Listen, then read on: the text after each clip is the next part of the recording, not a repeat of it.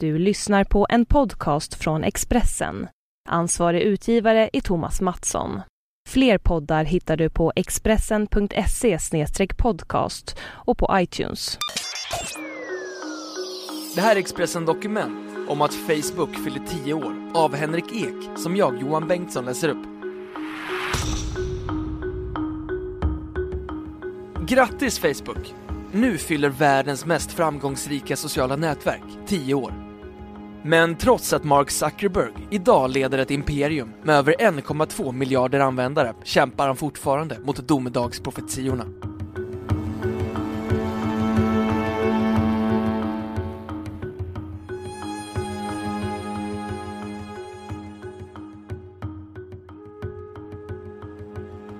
Siffrorna är svåra att greppa. Facebook, som tjugohundrasju hade femtio miljoner aktiva användare, passerade hösten tjugotolv det magiska miljardstrecket.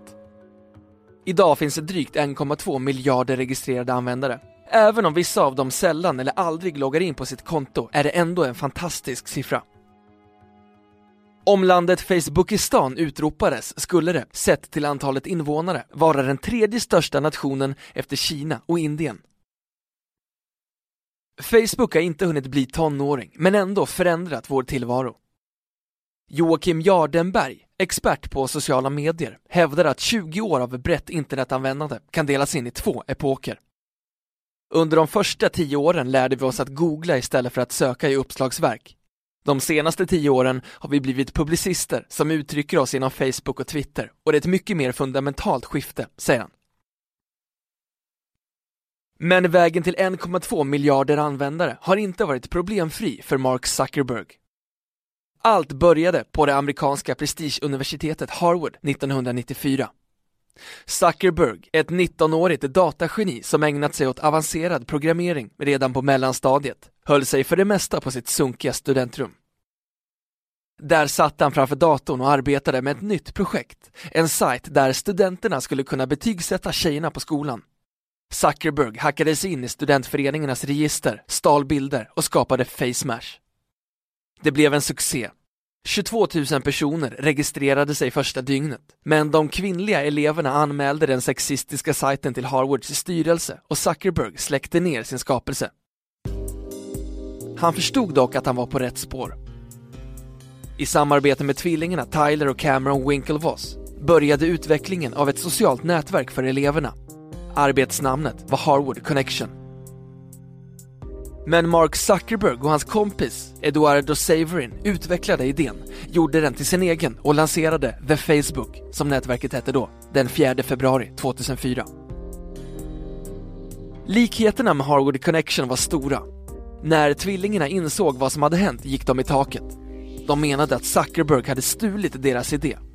Problemet var att det inte fanns något skriftligt kontrakt utan bara en muntlig överenskommelse.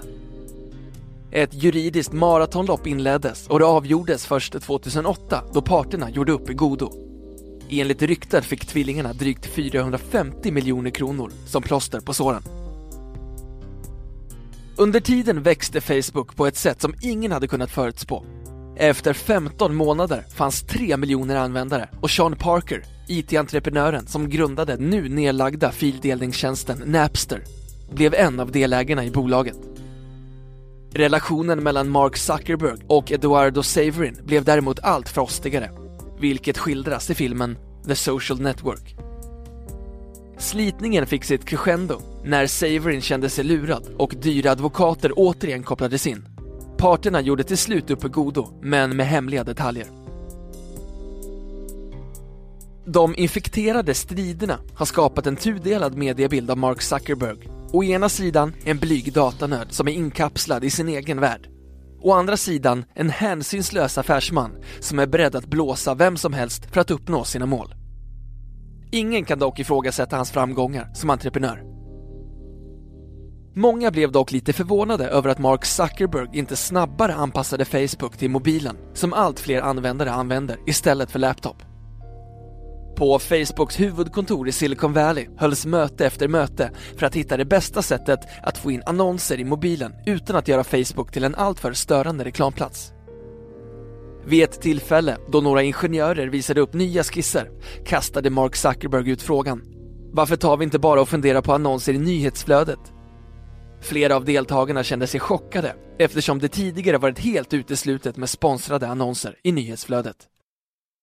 Jag var tvungen eftersom annonsproduktionen behövde integreras mer, säger Zuckerberg till affärstidningen Wall Street Journal.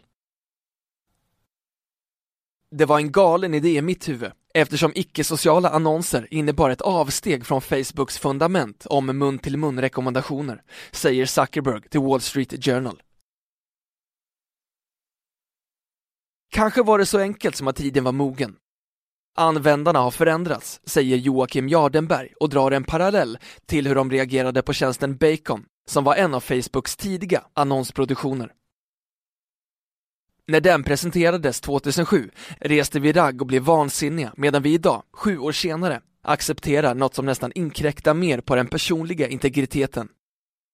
Bacon, som Mark Zuckerberg bett om ursäkt för, tog information om användarnas aktiviteter på partnersajter och publicerade på Facebook. Köpte du till exempel en bok på handelsplatsen Amazon så kunde det synas i nyhetsflödet och användas i marknadsföring riktad till dig. Idag räcker det med att du går in på en sajt som har en gilla-knapp. Du behöver inte ens trycka på den för att Facebook ska veta att du varit där. Men det blev ingen stor uppståndelse kring det, säger Jardenberg. Analytiker tolkade Mark Zuckerbergs omsvängning som ett mognadstecken. Att han lämnat studentrumstänkandet och istället blivit vd på allvar. Men den valpiga inställningen är inte borta.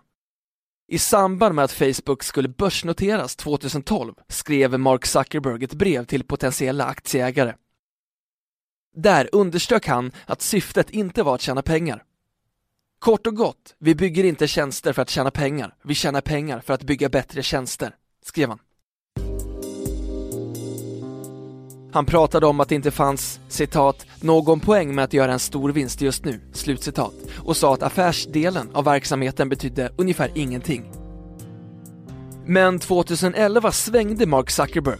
Han insåg att det faktiskt behövs rejält med kapital för att förverkliga de storslagna visionerna.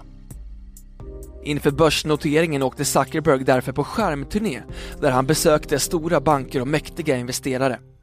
Klädseln var fortfarande hoodie och sneakers, men i övrigt hade datageniet förändrats.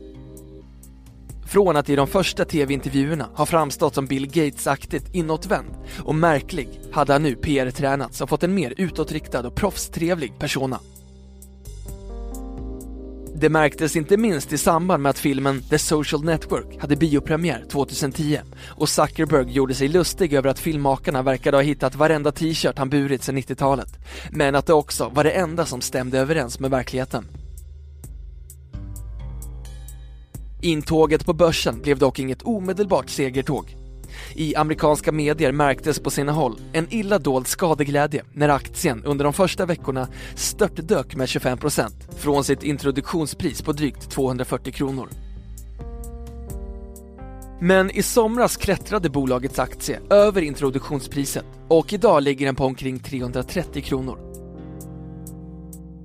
Nu spår amerikanska analytiker att Facebooks vinst för tjugotretton ökade med fyrtio procent jämfört med året innan.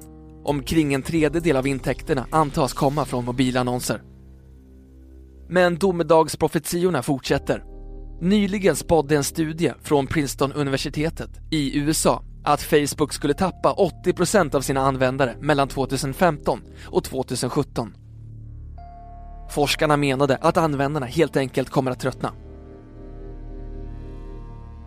Jennifer Bark, grundare av bloggbyrån som är specialiserad på relationer och kommunikation på den sociala webben, tror inte att användarsiffrorna kommer att störta ner i avgrunden de närmaste åren. I så fall måste det ske något katastrofalt. Däremot tror jag inte att Facebook kommer att fortsätta att växa i samma takt som idag, säger de. De som kommer att avgöra frågan är användarna. För utan dem är Facebook ingenting. Så frågan är om bolaget kan fortsätta att hålla användarna i ett järngrepp, eller om konkurrenter som Twitter och Vine kommer att göra Zuckerberg sömlös. Facebook kommer nog att bli en ännu viktigare del av våra liv online. Du loggar redan in på andra tjänster med ditt Facebook-konto som idag blivit knutet till din identitet, säger Joakim Jardenberg. Men Jennifer Bark är inte lika tvärsäker. Jag tror att många upplever att det blir allt mer annonser i flödet och det skulle på sikt kunna bli Facebooks död. De har börjat nöta på den hårfina gränsen som är skillnaden mellan acceptabelt och för mycket.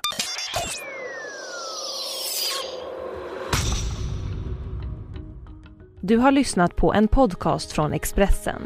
Ansvarig utgivare är Thomas Mattsson. Fler poddar finns på Expressen punkt se och på iTunes.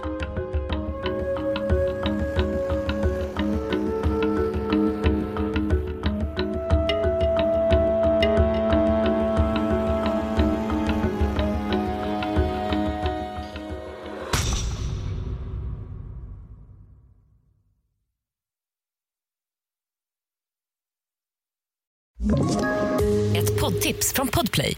I podden Något Kaiko garanterar röskötarna Brutti och jag Davva dig en stor doskratt.